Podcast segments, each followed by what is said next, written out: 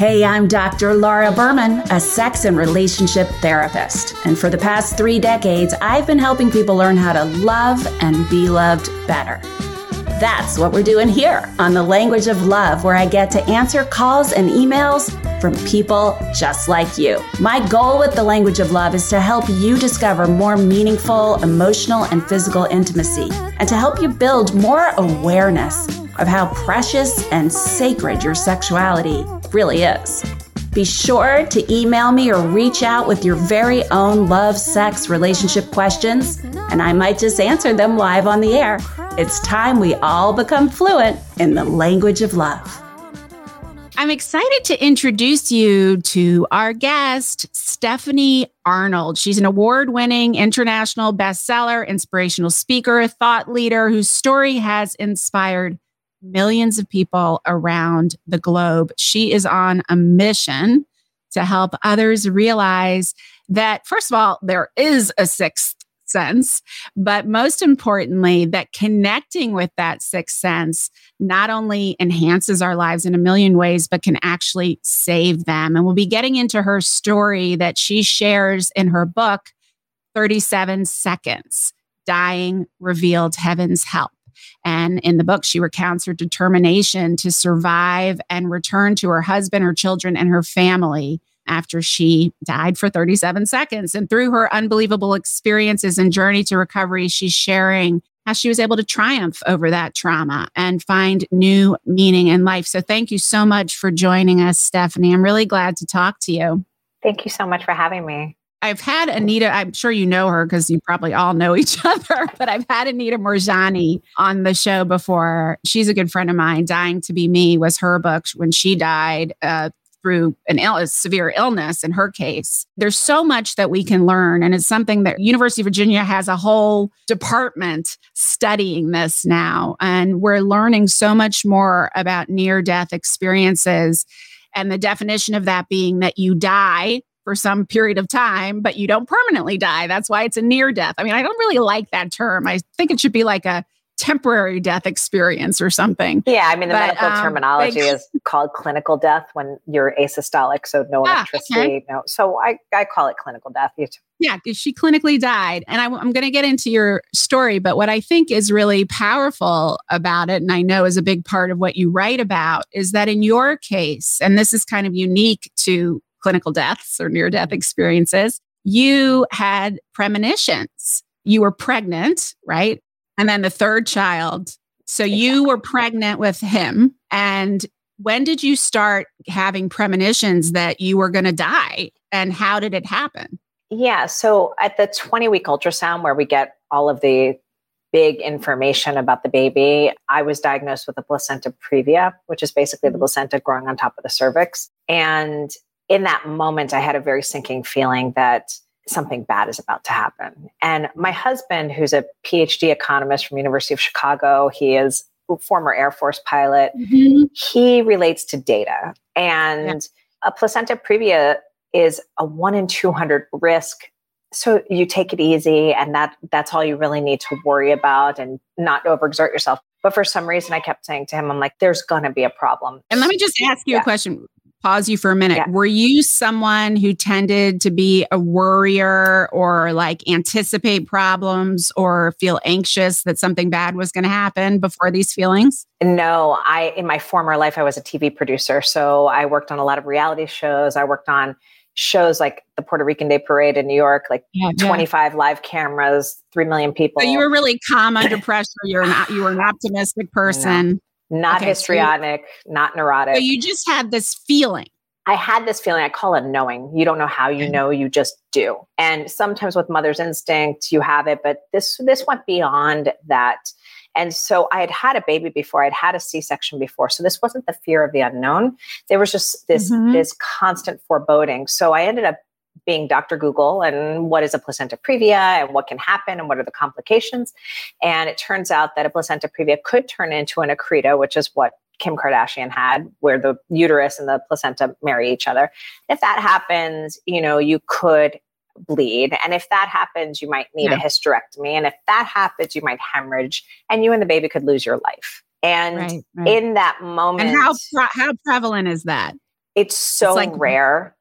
Yeah. It's so Yeah. rare. And a half of a half of a half a percent chance of it happening. And And and when you learned about that, did you decide? Did you say, "Oh, oh, that's what's going to happen"? Yeah, that's exactly what I did. And so I didn't shut up. And so everybody rolled their eyes at me. I went to work, I went into producer mode. So I tell all my doctors, I told the nurses, anybody that would see me, I'm like, my placenta previa is going to turn into an accreta. I'm going to hemorrhage. You're going to need extra blood. And I'm O negative blood type, which is a rare blood type. So you're going to need a lot of blood. And then I'm going to be cut from sternum to pelvis. And then I'm going to be dead on the operating table. Baby's going to survive. And I talk at a lot of medical institutions and teach at hospitals. And, the, and you know, everybody, when I say it like that, because that's how I was, they're like, yes, this bitch is crazy. you're nuts. Right, Yeah. crazy. We got, we got a live one on our hands, guys. They put a little red flag on your file. 100%. I understand because the tests were negative. Everything that I was thinking, I, I even sought out in, you know, Chicago. I mean, at Northwestern Memorial Hospital, it's a teaching hospital. I actually, I did research and it turns out if you're going to get a hysterectomy in an emergent situation, you really want a gynecological oncologist to do it because your OB can't do it. They would transfer you to maternal fetal Mm. medicine. But a gyn-onc has more experience with high risk reproductive organ surgeries, especially when 20% of your blood supply is going to the uterus. So I made an appointment with the head of gyn-onc at Northwestern. And my husband went with me to every single appointment. And he's sitting with me and he's like, we get, we're in the waiting room and there are women who are suffering from cancer. They have IVs in their arms, they have no mm-hmm. hair. And my husband's like, we are wasting this man's time. He's busy saving lives. Right. And he's like, and you're a healthy pregnant woman at seven months pregnant and you're still, you know, having these visions. And I'm like, I don't know what to tell you, but maybe he's had a patient who's had this kind of foreboding and maybe they can point to something that I could do because the ultrasounds and the blood workup aren't telling me anything. So I go into the consultation with him and I explain what I feel is going to happen. And he sits very calmly and he says, Mrs. Arnold, um, have you been on the internet? And I'm like, why, what? why, yes, I have, doctor. He's like, okay, Doctor well, safety, hate Google. So he's like, let's get an MRI. If the MRI is positive for an accreta, I'll schedule myself during your mandatory C section and we'll take care of it then. And I felt better because I had something to do. Unfortunately, the MRI was negative. And then I mm. go into this crazy thing. I mean, I, I went to Starbucks. People would be like, you know, how's your pregnancy going? I'm like, I'm going to die. I oh was oh my god, I can't even imagine. See, my I'm such a codependent that I am still a recovering codependent that I would have abandoned it way earlier. You know what I mean? Like once enough people told me I was crazy and they did enough scans, I would have convinced myself I was crazy. well, and that's the thing. And you Uh, didn't. Well, a woman said to me, you know, after the 10th doctor told you you were crazy, I would have shut up. And I said, then you would have stayed dead. Because the reality is, I posted on Facebook if anybody had my blood type, I was going to need it. I wrote goodbye letters. I sent out goodbye letters. I told everybody what was going to happen. And then at one I point, can't even imagine. oh no, I was I was in a frenzy. And my husband told me later, he's like, I thought there was something wrong with the baby because at this point, there's no indication of anything else going wrong. And so mm-hmm. my doctor said, you know, why don't you have a consultation with anesthesia? And I said, okay. And so I had a phone call with a doctor by the name of Dr. Grace Lim, and she took notes and I told her what was going on. And she said, We're in a teaching hospital. We're prepared for emergencies. I hope I made you feel better. And I was like, It is what it is. And I prepared myself to die, No one's listening. Yeah. Including my husband, which took a Yeah. toll on the relationship. It which I'll tell you later. Yeah. And and I my nickname for my husband is Senor Root Chakra for the same reasons. I mean, he's very pragmatic, only believes in what there is clear scientific evidence for. And I have proved him wrong many times, but this not in this kind of way, not in this huge way. Yep. But, But, the reality uh, is, it shakes the core of their foundation if you prove that something else Yeah. is there. Like, my husband cannot believe this because if he believes this, everything that he has stood on his foundation is cracked. Yeah, his whole reality shifts. Yeah, and that's scary. That's why they're so pragmatic, is because they want everything to be explainable. Right. And the idea that it's not is like triggers huge childhood wounds in them, you know? Like I know, but you know what? Get over it. Because the reality is, is like you have intuition for a reason. The men take Yeah. less, you know, focus on it. The women are like, no, let's listen to what's happening. We're more con- we're actually developmentally and biologically more prone to intuition because there's more communication between our left and right brain hemispheres than men. And also i think it's in our cellular memory from the beginning of time when there were shaman women and wise women and women have always been the primary intuitives and the goddesses that men before the patriarchy really revered hopefully we're going to circle slowly back around that or at least to some sort of happy medium. But anyway, we digress. So you go into delivery, you've told the anesthesiologist and I, I read in, I read yeah, but she sort of had a niggling like, okay, let me just this anesthesiologist right. like I this probably is crazy, but JIC, what did she do? I go in to deliver Jacob. I give birth to a healthy baby boy and seconds later I'm dead. I ended up having an amniotic fluid embolism, which is a very rare pregnancy complication that it's a one in 40,000 risk where amniotic cells get into the mother's bloodstream. And if you happen to be allergic to it, your body goes into anaphylactic shock. And in most cases, you don't survive. Wow. So the first part of it is cardiac arrest and you shut down, you go asystolic. And then if you're lucky enough, to survive that, your next phase is DIC, which is your body's inability to clot blood. And there was, so I flatlined for 37 seconds. They bring me back up, but there was something I didn't predict, which was in the OR, there was a crash cart and extra blood present. And unbeknownst to me, that anesthesiologist was very uncomfortable about how detailed I was. And she said later, she said, I never had a patient speak so clearly about what was going to happen, had had a baby before, had had a C section before, and had sought out specialists mm-hmm. to save her life. And with that one phone call, she flagged my file and incorporated extra blood in a crash cart in the operating room at the time of delivery. And, and I that's what saved you. Normally, that's not in the delivery room. No, they give about six God units of blood. Um, they give you about six units mm-hmm. of blood mm-hmm. for any kind of operation. Because I'm O negative, I can only take O negative blood.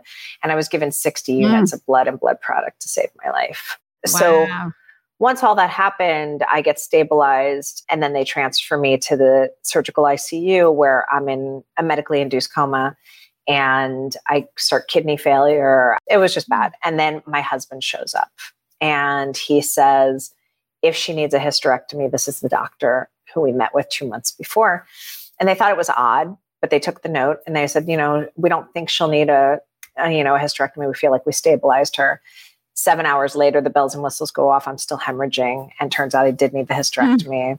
They cut me from sternum to pelvis and they did the hysterectomy. They did the pathology on the uterus and they showed that an accreta had started to form but where the MRI was, where its placement was, how early it was, it was undetectable. So everything happened exactly the way I said it would happen. Exactly as you said. And now let me ask you this before we go on to what happened next. Do you have any memories of those 37 seconds? What do you remember why, I, when you really were flatlined? Yeah. So in the recovery, I ended up doing a regression therapy, using hypnotherapy to take you back to those moments mm-hmm. of trauma. And I'm sure you're familiar with Dr. Brian Weiss and yeah, his absolutely. work. So this therapist who worked with him and I videotaped my hypnotherapy, she took me back into those moments. And what I saw was who hit the button for the code, which nurse jumped on my chest to give me CPR. And me- remember, there was a curtain in front of my face to having a right. section So I heard my doctor saying, This can't be happening. This can't be happening at the far end. My, my anesthesiologist by my feet,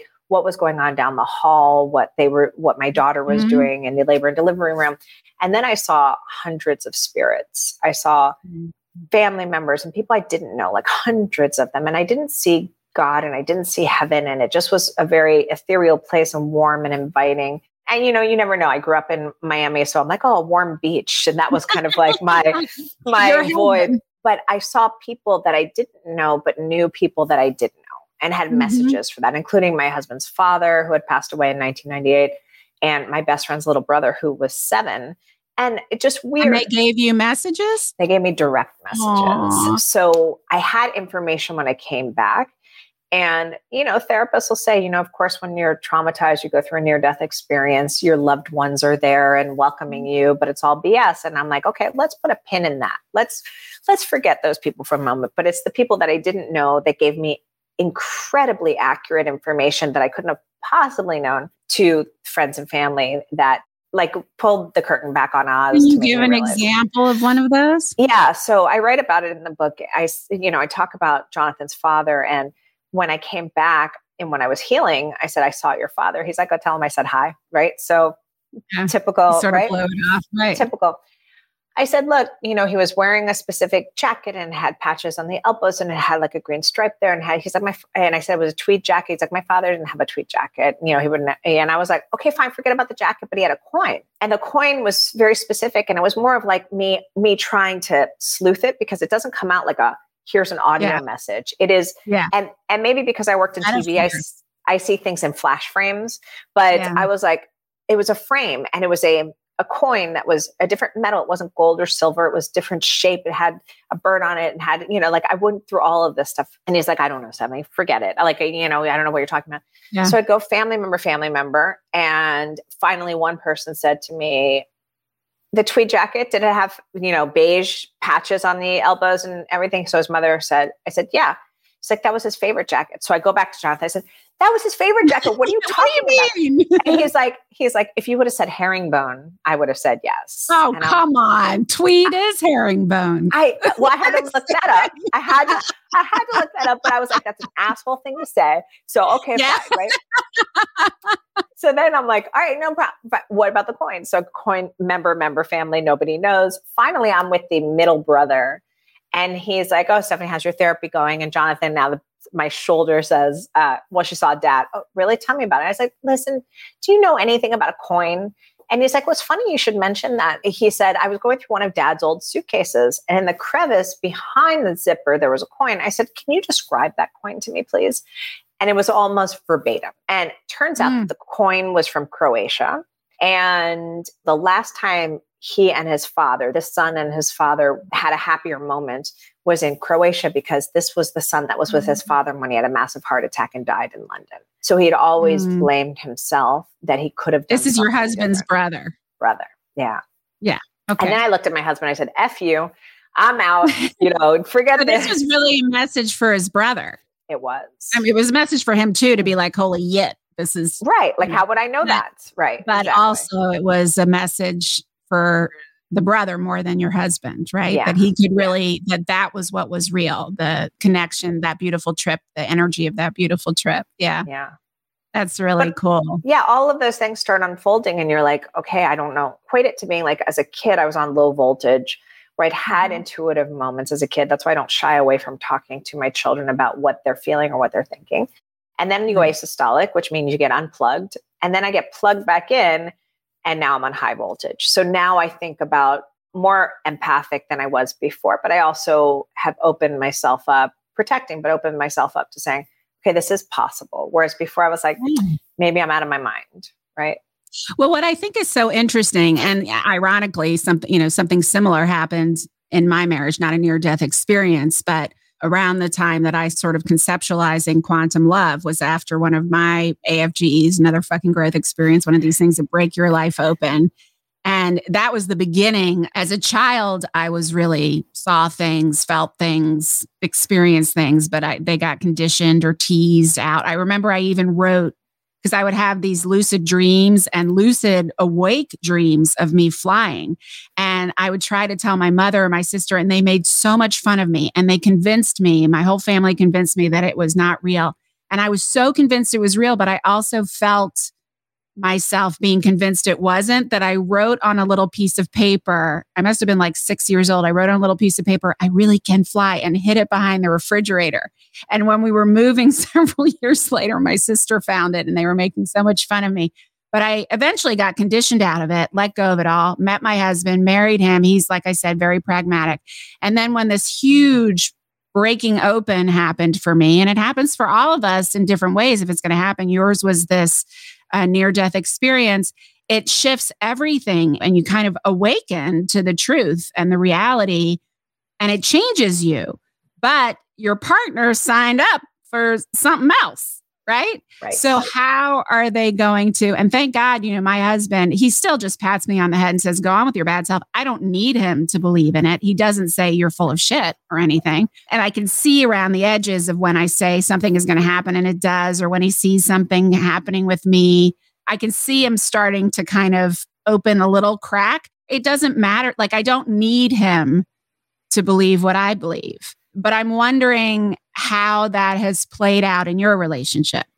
Because you're it, probably an extremely different person. What you talk about, what you're focused on, what you're interested in, what you believe in is probably pretty different than before this. Like I said, I worked in television, so it was entertainment. It was, yeah. it's linear, right? It's practical. It's you get the job done. And that's who my husband married. But you know, what's interesting is that on our fifth date, I was scheduled to go to Tulum. And so I went to this eco lodge and spiritual retreat with these shamans. And like I was mm. working with Mayan shamans.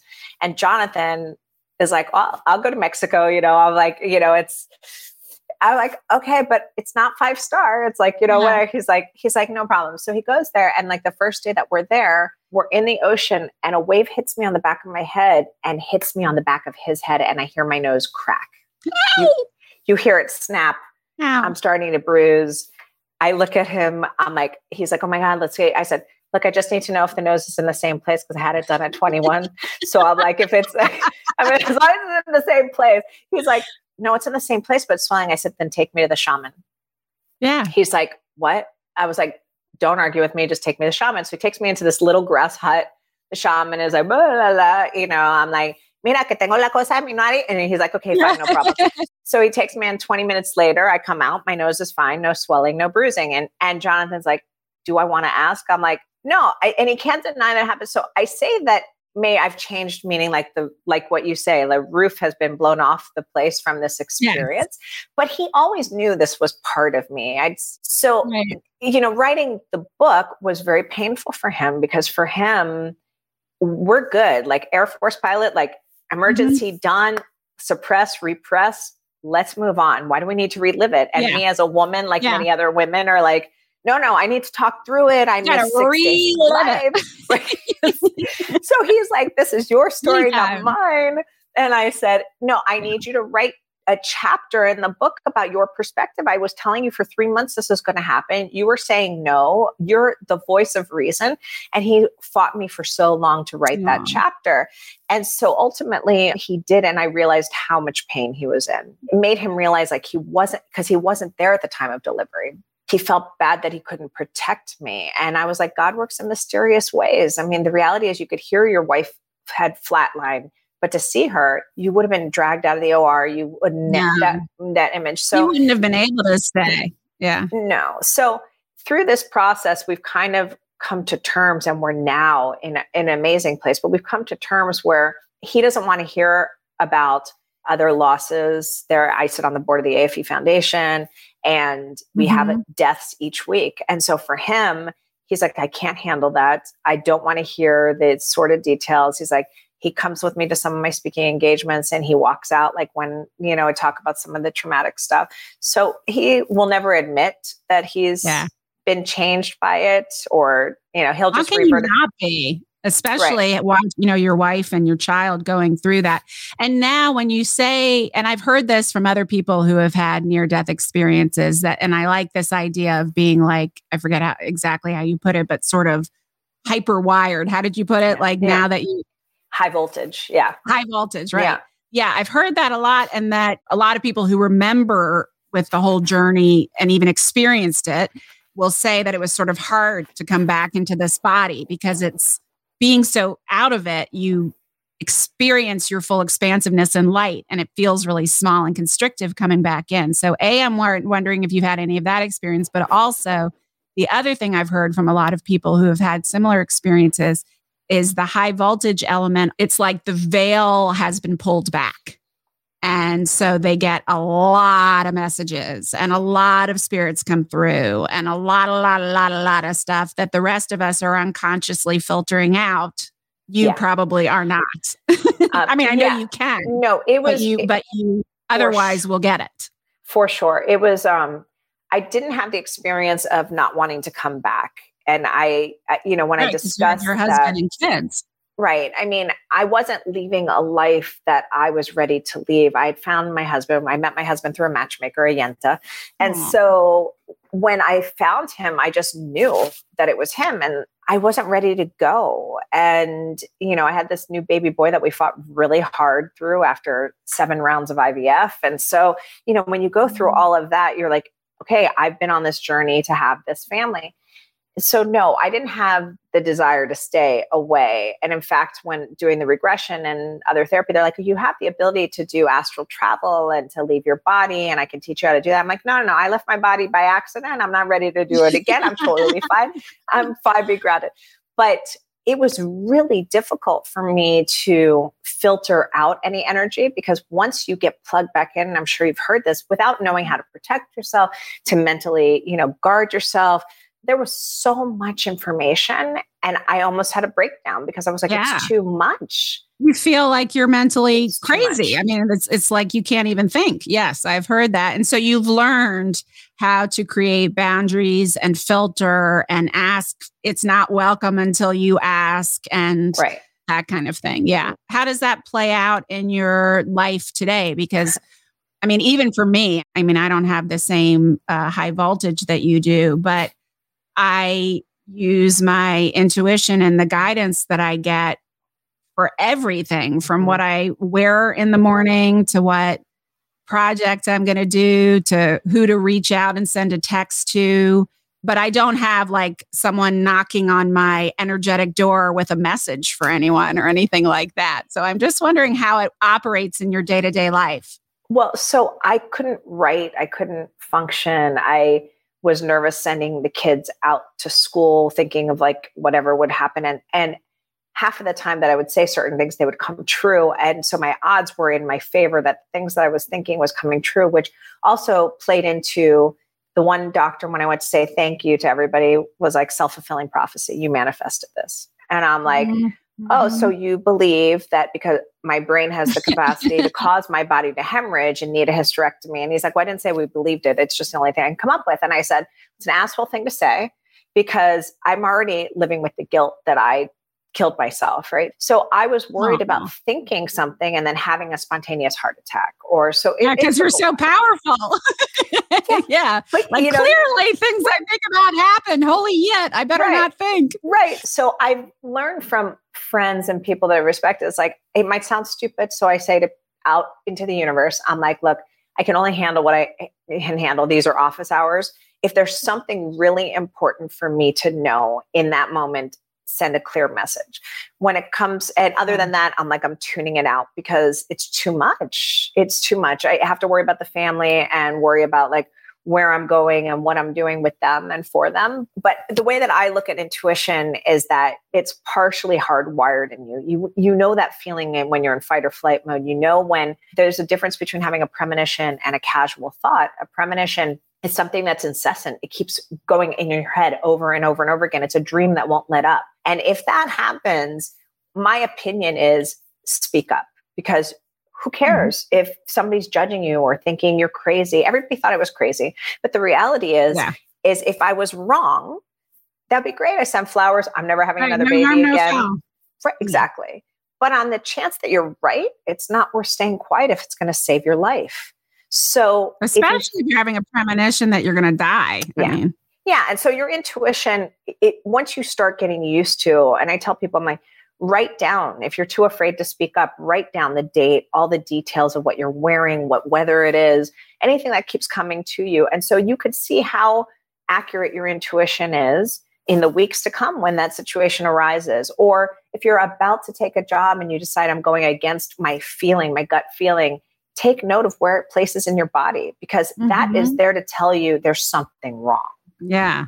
And so many people are not even in their bodies to get those messages. Right. Now, how has this, I know it has, how has this experience changed your work in the world? Yeah, so I used to work on shows like Surreal Life and Flavor of Love and a bunch of reality shows, and I can't do that anymore. When I came back I realized, okay, I why don't I do a reality show about people who've had near death experiences? And when I went mm-hmm. out to pitch the networks, they didn't buy the show, but they were fascinated with my story. So I was like, oh, well, they're like, you should write a book. You should write a book. Like, I don't want to write a book. Writing a book is hard. And so, so ultimately, I wrote a book and the book did okay. And then, you know, through that, all of the content, the program, the speaking, I'm so much more connected to the soulful connections mm-hmm. because if you and I never see each other again, we have a moment that we shared. Um, yeah. If we see each other again, yes. it's like it's getting down to we're not talking about the weather, we're talking about something really that's important to our soul. And I don't think I would have yeah. had that without this experience. So I are you incapable of small talk? That's my problem now. I can't have small talk. I feel I, really, I, I really feel I know I feel bad for my children, you know, because yeah. they, you know, there's parties and there's, you know, school stuff yeah, and yeah, that's hard. I don't know about you. I can't I you know, and also they know our story. So it's like, and I'm a much older parent for yeah. in Jacob's group. I was with my youngest. Yeah. Right. So he's in third grade and the parents are in their 30s and I just turned 50. So it's a disconnect. It's a life disconnect. Yeah. And you try, but then it's inauthentic. If and also you probably, I mean, I know for me, after I sort of went through my transformation, and I'm sure you're this on steroids, really sensitive to other people's energy. So it's not that it's like dark or yucky or evil, but it hurts to be, it's really uncomfortable to be around people who are really disconnected from themselves or not friends with their shadows at all. And they or, could be acting perfectly polite and nice. It's not that they're bad people, but it like, ugh. if they're being inauthentic to themselves, yes, just living yes. their Instagram life, or they yes. are having where it's like I can see through it. And half of the time they don't want to get in my optics. Like no. they don't want to get so they'll just turn around and they're they're, you know, I'm like, I'm not gonna call you out. It's all good. Yeah. yeah. I sort of do. I mean, I don't call them out, but I often find myself saying, you know, listen, like wherever i'm really bad at small talk. So can we just like have a real conversation? And sometimes they'll be like yeah we have this amazing conversation. And sometimes they're like eh, i have to go get a drink. You know they just sort of excuse themselves. But it does really change right? So in many ways i heard you say that you feel bad for your kids. I mean we could argue, right? We have this story about what experiences kids are supposed to have as kids, what is a good childhood and what isn't. But in the end, the gift that your awareness gives them just by being their mother is, in my opinion, astronomically larger than you schmoozing with the moms while they run around a birthday party a million times a week. It's I'm going to take this no, it's all right. and I'm going to play it to myself like positive positive motivation every day. It's so funny how we all find things to feel maternal guilt about. Like one way or another we're going to beat the shit out of ourselves if we can. You know, our family and we'll find parents, a way. Our parents used a wooden spoon, beat the shit out of us. And so, you know, I'm like, our children yeah. are coddled. And you know, I'm like and locked us out of the house all day. Yes. Yeah, go play. Yes. and so and well, plus they didn't have they didn't have the awareness that we have as parents now about everything that we're doing to screw yeah. up our children. So yeah. Right. Oh. And then we still screw them up. I can tell you that having had now that they're grown up or growing up that you know and i said that to them their whole childhood i was like listen i know on some level we're all you know despite all of my best efforts i'm screwing you up just know that i'm screwing you up out of love and I'll and pay for they, your therapy if and when you need it. and, and, how and how did they respond to that? you know, when they it didn't come up like every day, but when they would complain about something or when they really were saying that's a, you know, or I remember telling them um, when they were going to the little ones, they were little and I was clueless. You know, I was like you from grew up in Southeast Georgia. I was clueless about this ice hockey thing. And they were dying to play ice hockey. And I was taking them to a tryout course, I took them with only ice skates and none of the gear, which was mortifying because everybody has gear at the hockey tryouts. But I was the clueless mom. But as we're going, they were saying, talking to each other because they're only they were only 14 months apart. You know, I'm nervous. I don't know. And I was like, let's envision you hitting the puck. You know, I'm sure I said it wrong, like hitting the puck into the goal or whatever it was. And I was like trying to walk, and they're like, stop making us manifest. You know, they were just they get annoyed. But like yours, they are very emotionally intelligent and they have all, I mean, my oldest is now 26 and he went through really tough time mostly due to medical trauma because he had cancer as a young child and he struggled with depression and anxiety and he felt way too much and but in later and then that obviously created dynamics in the family with which then circled back to negatively affect him and so as he really dived into his own self work, I had to sit there and with an open heart and mind, really listen to the ways that I marginalized him or wasn't there for him in the way I could have been or abandoned him accidentally, not literally, but emotionally. And I had to really own that, even in times where I wasn't sure that he was right because I saw it differently. I understood why he saw it and experienced it that way. Yeah. And so, you know, we all screw them up. That's the thing. And I think that's part of the reason we come here to be in these bodies is to, because on the other side, as you probably experienced, right? We don't have these pains and fears and guilt and shame and loss, and we're just in the oneness. And I think we come here to have this experience because otherwise we're in the void of the oneness all the time. And there's something really beautiful about being in the separation and the pain because then you can really feel the joy. If we didn't have the pain, we wouldn't be able to feel the joy. I think your story is really beautiful. And I love how it's kind of shifted. You know, you're still using, and this is true for all of us. I mean, I love, I love watching how this unfolds for people, but it's always when you look back with hindsight, you can see, oh, yeah, and that thing I did and that detour I took, it was like all in service to what wants to happen now. And, you know, your production history, all the things that you've done up to now, you're still using, right? And, right, and all no of those skills. Right. Yes. Right. And and now it's kind of shifting trajectories and you're moving to much more soulful work. And I know that you're going to be starting a podcast, right? Mm, the podcast is so uh, we're currently on a Netflix show called Surviving Death. And so the producers on that show, I had pitched an idea for a podcast called Knowing How You mm. Know You Just Do. And so yeah. we signed it with Whalerock Industries and Echoverse, and we're in the finishing up the pilot. So it should be ready Great. hopefully this year. It's taken a lot yeah, longer and I think I thought so many people, Always. And I think so many people are starting to attune, especially with everything, all the pain and the AFGEs, you know, those freaking growth experiences that yeah. the whole world has been going through over the past several years that people are really opening minds and hearts to this kind of information and wanting to really live from their knowing and get now that they're off the hamster wheel and so i think it's a perfect time for you to do this because because people are ready to learn more and more about how to really access this ability this sixth sense so to speak that we all have and that well, we're and all that, born with. What I was going through, there weren't any stories that I could point to about pregnancy and foreboding and premonitions and everything. And mm-hmm. now that our mm-hmm. story's out there, people reach out and talk about, oh, I had something like this happen or I did this.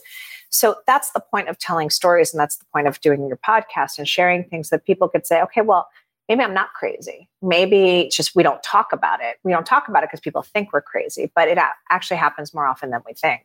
And so by shedding yeah. some more light on these stories, then people might be, be able to open up and share their stories um, and help affect other people in a different way. Amen. Well, thank you so much for sharing your story here with us. And if you want to learn more about Stephanie Arnold, definitely go to Stephanie Arnold. That's with a P H S T E P H A N I E PH, S T P H A N I Arnold net. They can follow you on social media, I assume. Yes. Right? Uh, yeah, Instagram. Um, are you Steph Arnold 37? Steph and Arnold 37. And we will be looking out for your podcast. And uh, thank you. Thank you for all the work you're doing in the world and the light that you are. And I'm glad that you came back. Thank you. Thank you for having me. But there's no cure for crime.